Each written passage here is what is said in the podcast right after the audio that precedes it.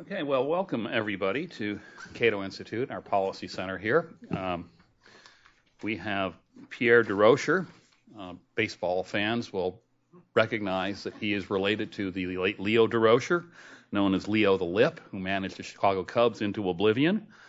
Uh, he's written a fine book called The Locav- Locavore's Dilemma.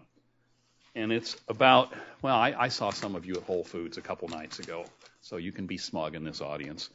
Uh, anyway, he has, he has looked at the economics of food geography, and it's a fascinating book that he has written. Uh, Pierre is an associate professor of geography at the University of Toronto, Mississauga. Mississauga. Mississauga. That's northwest of Toronto, right? Okay. Uh, he got his PhD from University of Montreal in geography and his undergraduate bachelor's degree in political science from the University of Montreal. He's also a fellow at the Mercatus Institute. And in fact, it was his work on the concept of food miles, which is how far your food travels and therefore how bad it is for the environment, that won him the fellowship at Mercatus. He's going to talk to us for about a half hour on his book. And then Gary Blumenthal, who's the president of World Perspectives Incorporated, is going to give us a critical commentary on the book. World Perspectives is a consulting firm and uh, agricultural market firm. Uh, Gary also works on various industry groups and advisory groups, including the World Agricultural Forum and the USDA Foreign Agriculture Services Emerging Markets Advisory Committee. He was Deputy Assistant for Cabinet Affairs and Special Assistant for Agricultural Trade and Food Assistance for President George H.W. Bush. So, Pierre, it's all yours. Well, thank you, Pat, and uh, thank you to the Cato Institute for hosting me. Uh, I need to make a correction before I begin, though. I am the co author of the book. Uh, the other co author happens to be my wife, Hiroko Shimizu, who's obviously Japanese by the name. And she's the reason why I ended up writing about food. I mean, I grew up in a small town not too far from Montreal. I mean, my parents had a sugar shack which obviously means maple syrup in the Quebec context, an apple orchard. Uh, we always kept a few rabbits, but my brother and I would not eat them, so we would trade them with the neighbor's rabbit every year so that we would eat their rabbits and they would eat our rabbits. But uh, like many country kids, I got out of there for high school. I went to study in Montreal at a better high school, or so my parents thought. And I was pretty sure I would never really get back discussing or being involved with agriculture at all. So I became a, an economic geographer that specializes in urban uh, growth and development, uh, transportation, energy policy. But then a few years ago, I made a mistake. Um, we had a prestigious speaker give a talk at my university, and I brought my wife along. And the talk was about the ecological footprint I don't know how many of you are familiar with that, but basically, whenever you hear around Earth Day every year that if everybody was living at the level of a North American, we would need three more planets to sustain uh, our society as we know it. And so we had an ecological footprint guy come in and give a talk, and at some point he linked the ecological footprint and local food. And he basically described people who live beyond their local food shed as parasites. And it so happens that he stated quite clearly with some numbers and a cute little map that by far the most parasitical people on earth are the Japanese because they depend on their food, on food imports for up for you know between 60 and 70 percent of their calories. So at one point, Hiroko, who's about that big, is sitting next to me and is sort of becoming restless and wants to raise her hand, and I'm like, no, no, no, don't embarrass me in front of my colleagues. But that evening, she made me promise to do something about it. So that was in 2007. And so it so happened that I knew people at the Mercatus Center. They were interested in having me write another paper, which I did. But I said, oh, by the way, would you mind considering a proposal on this whole food miles thing? You know, my wife will kill me if I don't do something about this. And so we did, and it turned out to be by far the most successful thing I ever wrote in terms of uh, public impact. And so I became the kind of bête noire of local food activists in Canada. So when they I'm debating uh, one of those local food activists on the CBC, CBC radio, and the literary agent heard me, thought that I had something interesting to say, and so uh, hence the book today. Again, co-written with my wife. I did not do it alone. Hiroko is an economist by training, so she slugged through all the economics and engineering studies. So uh, what I want to give you is a broad, broad, outline of our main arguments. I will not cover everything that uh, we discuss in the book, but I just want to say a few words about this whole uh, local food movement to begin with. I mean, the crowd seems pretty young, as most of you are familiar with it. And then I want to say basically why uh, the main claims put forward by food activists do not live up to, uh, well, simple truth in advertising, really. And then a few concluding thoughts. So herbivores eat plants, carnivores eat meat, locavores eat local. But of course, all of us eat local food when it makes sense. So, you know, when food is in season and you get a good quality price ratio for it, you don't need a local food movement to push local food. People have been eating local food forever, and we still eat it today when, again, uh, retailers, wholesalers find the best quality food at a given time of the year being produced not too far from where you live. I mean, after all, good food has to be produced somewhere. And so people have been consuming local food forever, and we still do it when it is the best uh, thing available.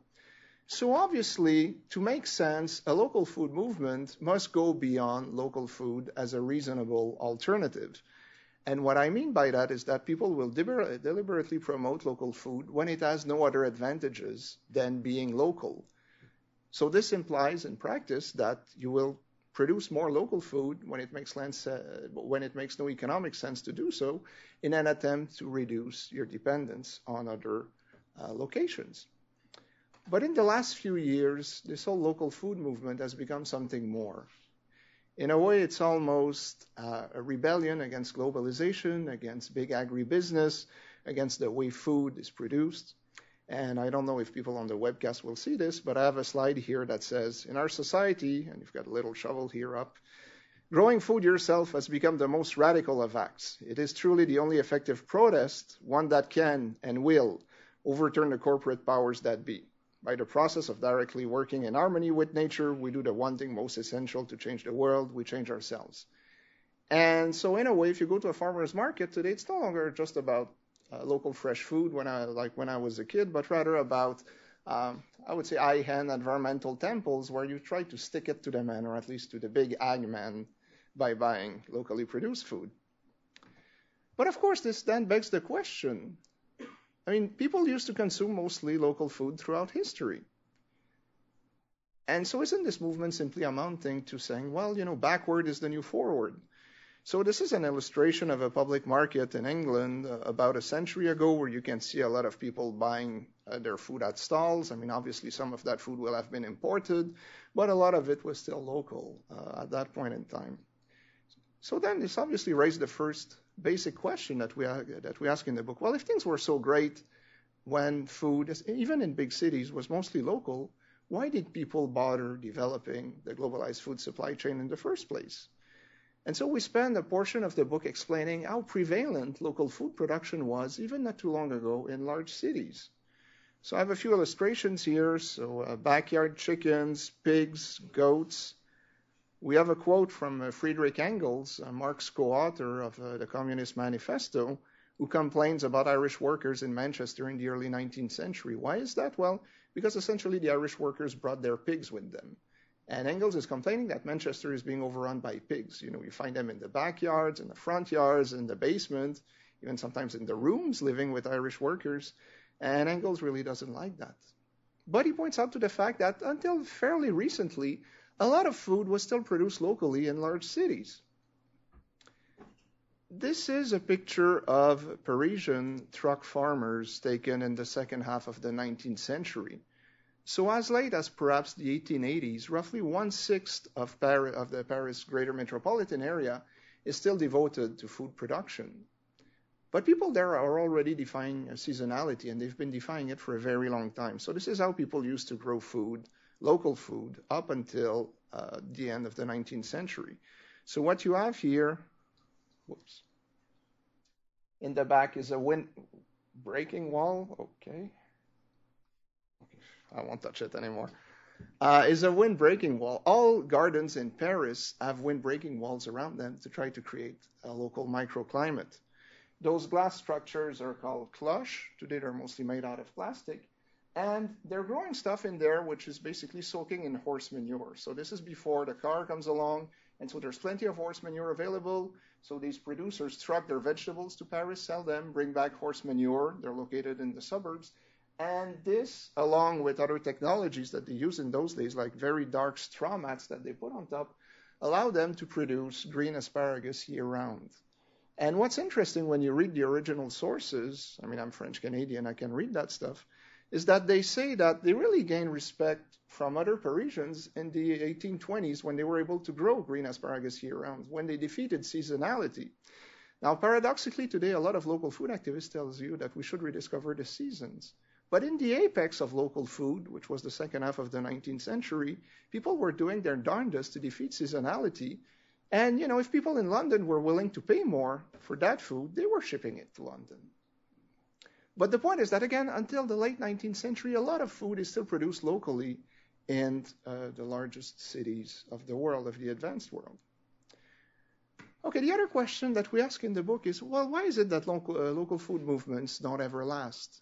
So we document how local food uh, movements are probably as old as long distance transportation, but especially with the advent of the railroad, the steamship, and the steamboats, you've had various attempts historically to try to protect inefficient local producers who are now forced to compete with people in other locations whose food could now be trucked much more efficiently to large cities.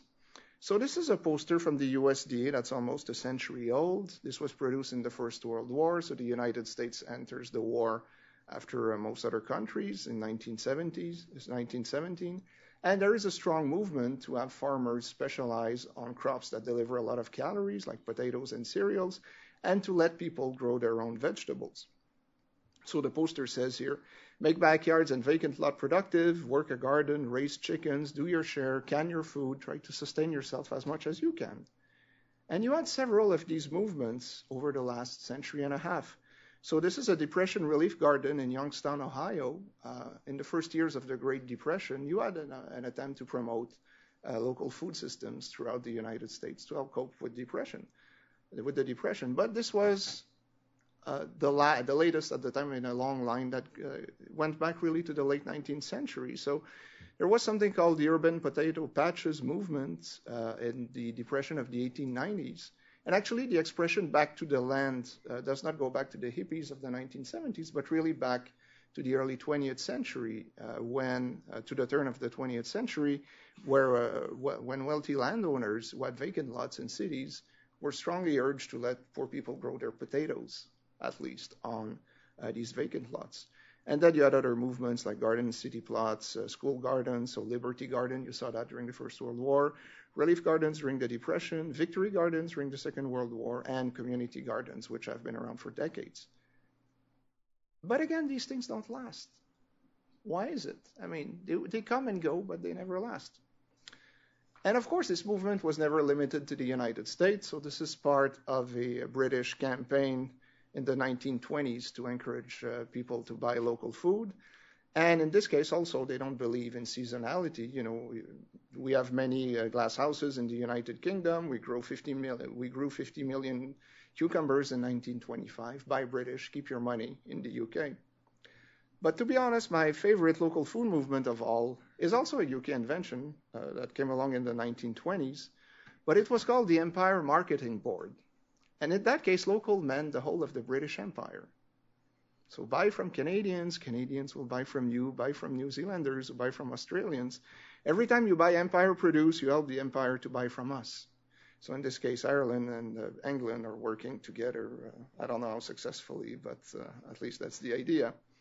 So uh, this, uh, I'll show you a few images from that marketing campaign. So buy Empire every day. You know, in 1882, uh, New Zealand sent its first uh, profitable shipment of frozen lamb to the UK.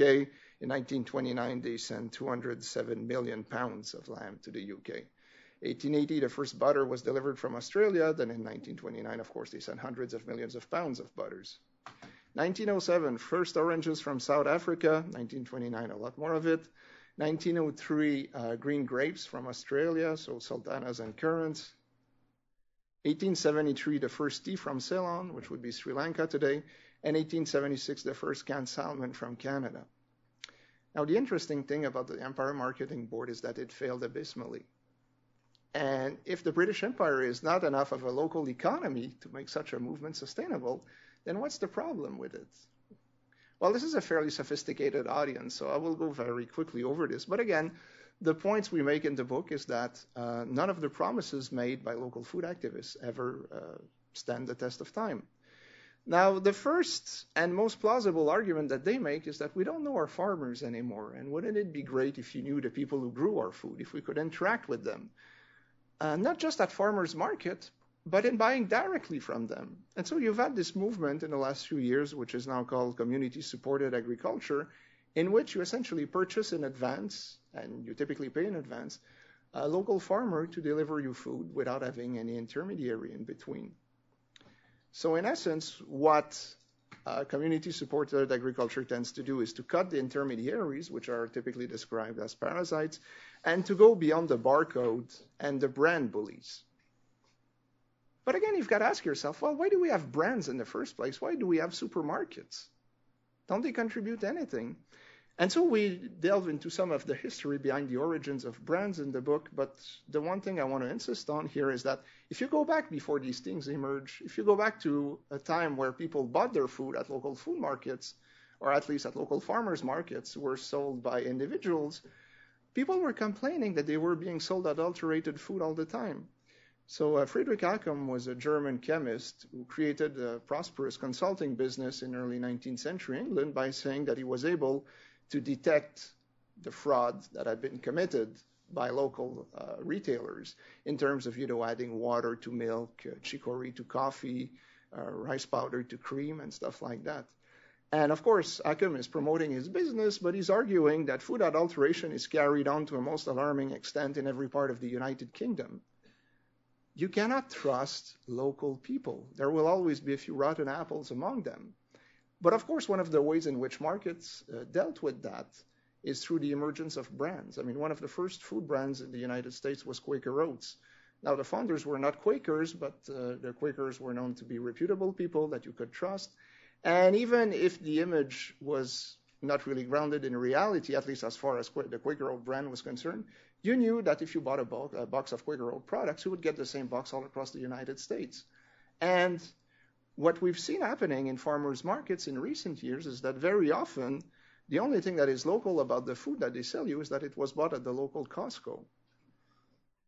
You have a lot of little fly-by-nights operations who are not worth suing. And if, I challenge you to Google farmers market and fraud and see what comes up. And then you will see a number of journalistic reports where the you know journalist goes into the farmers market, talk to the local farmer who's there, ask him where his farm is located, how does he grow his stuff, then drives 50 miles to the farm and realize that the only things that actually grow in that field are weeds. And then they will track that little fly-by-night operator again to the local Costco and see that he sells regular Costco products as locally grown, organic, farm fresh stuff. And of course, you're not going to poison your customers by buying stuff at Costco because our system delivers uh, pretty safe and healthy food. And of course, we don't argue that everybody is untrustworthy in local food markets, which we sincerely believe that most of them are. But the fact is that the incentive structure to cheat in local farmers market and the penalty associated with being caught is simply not comparable with those of large corporations that can be sued by the John Edwards of this world or other, other local celebrities here. We also document how cutting the intermediary actually does not reduce prices. Typically, the food that is bought through community-supported agriculture comes out, in, comes out in the end, turns out to be much more expensive, and that is because you have absolutely no flexibility. I mean, if your kids are gone for summer camp for two weeks, you're still having too much food being delivered to you. If you have extra guests, well, you need to go to uh, the local supermarket to buy more food if you've got to go meet the farmer on his farm or at another inconvenient location, well, you not only spend more money, but you waste more time collecting your food. So in the end, what we argue is that there are many ways to build social capital in a local community, and having less money and time to do it does not help you being involved in little league soccer or things like that. So there are other ways to create local capital than simply patronizing farmers that way. I'm an economic geographer by training. I study city growth. Um, essentially, what we argue in the book is that there has never been any significant economic development historically without the rise of cities. And you go back in time, and already Plato, Socrates, and the other characters in the Republic, when they discuss, well, where, sh- where should we locate our ideal city, confess that there's no location in the world at the time where you can have a city without importing substantial amount of stuffs, including food.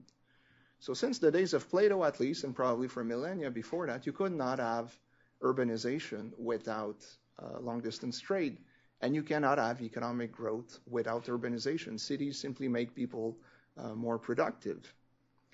Uh, another problem with local food is that, again, it tends to be more expensive. After all, uh, if you have to heat a greenhouse as opposed to importing food from a location where nature provides you with natural warmth, well, your food will be more expensive. And if you spend more on your food, well, you obviously have less money to spend on other things. And so the end result is that you destroy more jobs than you create. Then what about exporters in less developed economies? I mean, you want to help them move beyond subsistence farming, you want to help them get ahead in life. Uh, shutting them the markets of more of more advanced economies is not the way to help them. So again, we spend more time discussing the economics of urbanization in the book. Again, that's what I do for a living, so I did perhaps. Uh, I wouldn't spent too much time on that, but I spent enough to really make the point, I believe. Uh, we also discuss economies of scale and transformation, so the Chicago meatpacking district. I just love this image here, so people don't realize today that, uh, well, okay, I won't touch that anymore. that before uh, plastics came along, a lot of the stuff that people use in their daily lives, you know, combs, pipes, whatever, would be made out of animal bones. And what the Chicago meatpacking district made possible was uh, to generate economies of scale and transformation that transform uh, wasted products into valuable byproducts. So a small butcher would waste a significant amount of weight of the animal, but because of economies of scale, the Chicago packers were able to create all sorts of uh, productive and profitable byproducts and sell meat more cheaply in the process. So this is, again, a sophisticated audience. I won't go into that, but there are, again, reasons why we have uh, cities and large-scale operation. There are economies of scale in food production, as with any other line of work, and this is unfortunately something that local food activists uh, don't grasp very well. Okay, but really the key argument, the one that has caught the attention of a lot of people in the last two decades, is this notion of food mile. So what are they? Why should we care? So in essence, food mile is the distance that food travels from the producer to the retailer. And in the mind of local food activists, this is really an evil thing because we move things around by burning fossil fuel mostly. You emit carbon dioxide in the process got something to my right here who could lecture you a lot more and was much more competent to address this issue than me. But the point that local food activists make is that, well, there's really no difference between, let's say, a local apple and an apple grown elsewhere. Although if you don't see that, I don't know if you see that in the back here. Uh, you've got a palm tree right next to an apple tree. I don't know which ecosystem that is.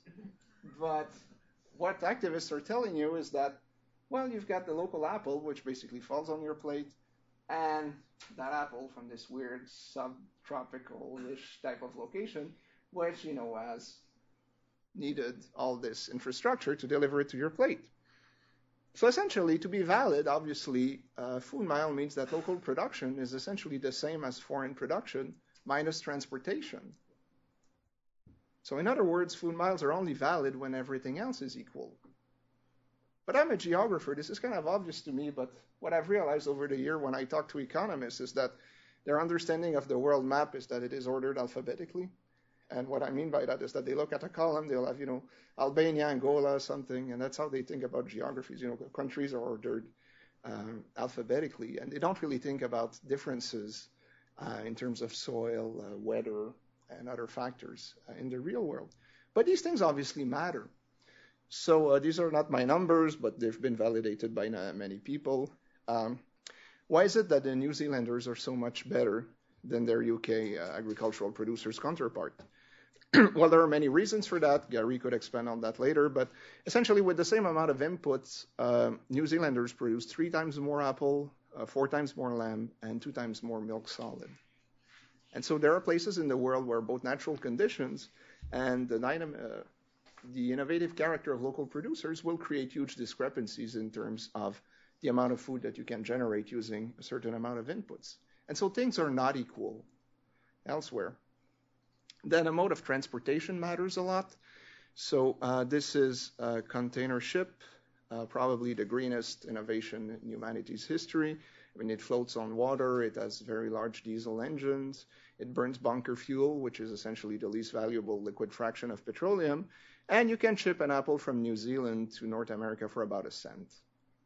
I mean, the energy signature per apple moved uh, across the Pacific, or at least a portion of the Pacific, is really insignificant. By contrast, what many life cycle analyses have shown is that putting a few bags of apple in the back of your pickup and driving a few miles will actually entail a much larger energy signature than having them shipped by boat uh, from New Zealand. So the mode of transportation does matter a lot more than food miles uh, per se. And then latitude does matter. So, you know, even if when you have similar conditions, your location on Earth will mean that you will have different uh, harvest periods. And what happens in the southern hemisphere is that their summers are winter and vice versa. So where I grew up, uh, we would pick apples in September, and you wanted to eat them in March or, uh, or April. Well, obviously, you would need to leave them in cold storage for several months. Uh, you would lose uh, some of them to spoilage. The taste would not be that great. You bring them from the southern hemisphere in March or, in March or April. They might have been picked three weeks earlier rather than six months. Uh, much less uh, spoilage in the process uh, much lower energy signature. And so latitude does matter a lot in terms of the environmental impact of agricultural production, which is again a notion that seems completely lost on food activists. Other back of the envelope calculations in the United States overall, about 4% of the CO2 equivalent, which I will translate here as environmental impact of uh, food production, can be traced back to long distance transportation and 83% to production. So let's say manufacturing fertilizers, uh, irrigating a field, having your tractors uh, move in, that type of stuff. And so what happens when you cut down on the distance travel, you typically increase the production side in some way or another. Again, if you want to produce food in a greenhouse locally, well, typically you will need something like more natural gas than would be the case if you had, let's say, an unheated greenhouse in a warmer location. So you cannot win by uh, cutting down on transportation. You will increase the production side of things by a larger extent than what you will gain by reducing the distance through which foods are moved. Now, another pet peeve of local food activists is to say that, well, monocultures are bad, it's against nature, we need more biodiversity. And the case we make, among other things, is that monocultures are actually good for biodiversity because if you want to be good to nature, stay away from it. So by producing a lot more food in the best locations the world over, you can abandon a lot of marginal agricultural land. So you should take these maps here with a grain of salt, but essentially what they tell you is that once all the natives had died and the, the forest had regrown in North America in 1620, you had a lot of trees in the eastern US. Then settlers moved west, they deforest the area, uh, the U.S. forest low point was reached around 1920. And since then, with the advent of fossil fuel and modern agribusiness, a lot of agricultural land was abandoned throughout the United States, and a lot of it has reverted to a wilder state. I mean, it's obviously not the same type of forest in many cases than in 1620, but again, if you care about uh, having less of a footprint on nature, high yield agriculture is the way to go. Now, we discuss other arguments, but I think visually this is the most uh, powerful one. Myth number four, food security. So again, this argument of monoculture, uh, what will happen if you get another Irish potato famine type of case? You know, what if you specialize in wheat and then you get a rust problem a year or something? Aren't you better off having a lot of smaller things, like in the good old days of subsistence agriculture? The paradox is that typically local food activists worship diversity in all its form, except in terms of geographical locations. And essentially, what they tell you is that you should put all your production eggs in one local basket. And historically, this was a recipe for disaster. Doesn't matter if you're based in South China or Northern Europe in 1800, you will have bad years. You, you can have frost, a flood, uh, an earthquake, something that will affect a wide range of crops, and you get to uh, bad harvests in a row, and you typically have a famine or at least very severe malnutrition. And the historical record is clear on that. The only thing that really put an end to famine was not democracy, but long distance trade. By being able to channel the surpluses of regions that had good years to those that had bad years, you were able eventually to spread the risk over a much larger geographical area. And this is how humanity historically defeated famine. If you want to revert back to putting all your eggs in one regional basket, you will be in trouble just like our ancestors were. And I think the evidence on that again is pretty clear. Okay, myth number five, nutrition and food safety. So the idea of local food activists that fresher is tastier and more nutritious.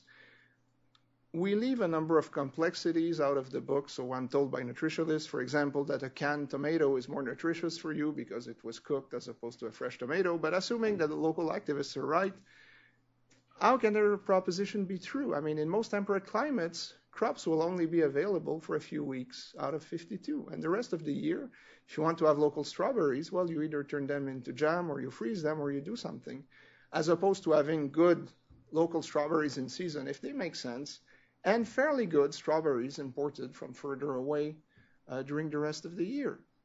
So you can't have it both way. Is fresher is really the key to taste and nutrition. Reverting to local food gives you uh, gives you the exact same thing that you would get in our current system for a few weeks out of the year, depending on what crop or berries or whatever you're producing locally. But it can't be as good the rest of the year because again, you've got to preserve this stuff one way or another. uh, USDA food pyramid. I don't know if you see that in the back. Can we trust food that is sent to us from China and other locations of ill repute? I don't know if I should say that for the record here. Uh, I'm not sure my wife and I quite agree on this issue. My wife being Japanese and being raised, having been raised in a certain way. but obviously, the point we make in the book is that what matters is not where the food is produced, but how it is produced. And you've had a lot of foreign investments in less advanced economies, and you have a lot of monitoring along the food supply chain that actually ensures that overall the food that comes from less advanced economies is actually of fairly high quality. I mean, no, it's in nobody's interest to poison their customers. The real safety issues, of course, are not the pesticides and the things that typically worry consumers, but things like salmonella, E. coli, and listeriosis. And what we argue in the book is that there are significant economies of scale in that respect. A lot of local farmers will not be able to monitor these problems, whereas large uh, wholesalers and producers actually have the know-how. So our system is not perfect, but it is much better than it used to be. And again, you cannot deny that there are significant economies of scale of food safety. By wanting to revert back to smaller producers, you will make more people sick and more people will die of things like food poisoning. So in conclusion, locavorism delivers higher costs and greater poverty, no environmental and social benefits, provides less food security and nutrition, and is a significant penalty to developing economies. The problem we have today is not that we have too much globalization, but not enough of it. We still need to scrap things like the U.S. farm bills and you know water subsidies and ethanol mandates and things like that. And once this is done, people will look at the earth as one big garden rather than a sphere divided by artificial political barriers. And natural, naturally, then food production will migrate in the most uh, sensible areas to grow uh, specific types of crops, and we will be able to deliver more food for less money and provide people with a uh, more diversified and abundant diet. Thank you very much. Thank you. Uh, I should say that I he never talked about the wonders of the family farm, which no, is part no. of the locavore thing. I grew up on one of those, and I will tell you the truth. When I was a freshman in high school, I counted the number of days until I could go to college. I'm not making that up. Um, Gary Blumenthal is going to offer us a few minutes of commentary, and then we're going to have questions uh, and answers. And please wait to be called upon uh, in the Q&A. We will hand you a microphone because we like to have your comments online for to enlighten all of us. So, Gary. Well, thank you, Pierre and Hiroko. Fantastic book. Uh, if I'm jealous, I wish I'd written it, but that makes me very pleased to uh, comment, uh, comment on it here today. Uh, for those of us that are practitioners of comparative advantage, the locavore concept is greatly frustrating, and I think you uh, bring arguments of great depth and breadth that uh, help reveal its flaws. So it's very helpful. I don't know if anybody caught it, but the Wall Street Journal summarized Pierre's book uh, this past weekend, and uh, what they said was that he he appears to have fun uh, being a gleeful debunker. And I got to thinking about that, and I thought, you know, uh, actually, you would have fun every day here in Washington. Uh, it's like shooting fish in the barrel. Uh, before we came in, Pierre said, "Okay, now, Gary, you're going to help me to look reasonable, right?" And I said, "I thought that's why you Canadians keep us Americans around." So, of course, uh, as I look at foodies, this this local, organic, small uh, con, uh, argument. Um, I, I guess what I equate it to is fundamental Islam. You know, there's this this rejection of modernity, biotechnology, pesticides, fertilizers, all bad. Uh, there's the the goal to take us back. I think is the pictures that uh, Pierre showed uh, centuries ago when life was simpler and supposedly better, even though we obviously know better. And this is all framed in in the context of social progressivity and actually, I, I, don't see it that way at all. It's actually quite reactionary. Uh, you know, if we we we look at the uh, Obamacare supporters, since that's a big issue here this week in Washington, uh, they all scoffed when uh, the argument was made, well, what's next? Mandating that we eat broccoli. Well, of course, recently we've seen New York suggest mandating 16 ounce soft drinks. Uh, we have priority grants saying that local food will be bought for uh, food aid programs. Uh, I, I, don't think it was that far in context, uh, out of uh, possibility. Uh, one of my favorites for sort of viewing this in context is a book by Andrew Potter called The Authenticity Hoax. And what Potter suggests is that there are certain people, generally wealthy, educated people, who feel the need to show their superiority and so they will drive their Prius to their Whole Foods market to show how, how much smarter they are than the rest. Um, he, he suggests that what they're in search of are positional goods. Uh, and I suppose since this is a younger crowd, we can say uh, you could equate it to hipsters, right? I mean, hipsters are into something until it becomes of general uh, uh popularity, and then they move on to something else. It has to be unique, is the way they look at it. Well, uh, Pierre is a polite Canadian, so he didn't get into U.S. politics, but I thought I would touch on it because I think it's it's very relevant to to the whole uh, thing. Back in 2008, uh, the populist agriculture community that was very pleased when the Obama campaign basically said that they were going to level the playing field between agribusiness and small farmers. And I couldn't quite figure out what they meant by level the playing field. I kind of equated it if you if you look at uh, the game of football. We have uh, a player called Trindon Holliday with the Texans. He's five foot five and 165 pounds. And then we have a player, Langston Walker, who's with the Raiders, six foot eight, 366 pounds. So Walker is 25% taller and 125% heavier.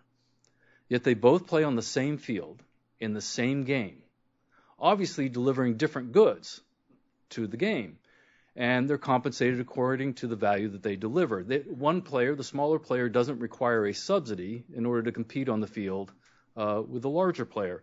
And agriculture is much the same, and yet we have uh, the U.S. government really trying to subsidize, whether it's Know Your Farmer, Know Your Food, or uh, my favorite is there was a $230,000 grant uh, to study if New England could become self-sufficient in food. Um, it, really gets quite quite silly. Uh, essentially, in Washington, banks can be too big to fail, but farms can be too big to succeed. Uh, it really is an awkward thing. Uh, and I like to ask the question is it just coincidence that a country like Greece has the highest percentage of population in farming in Europe?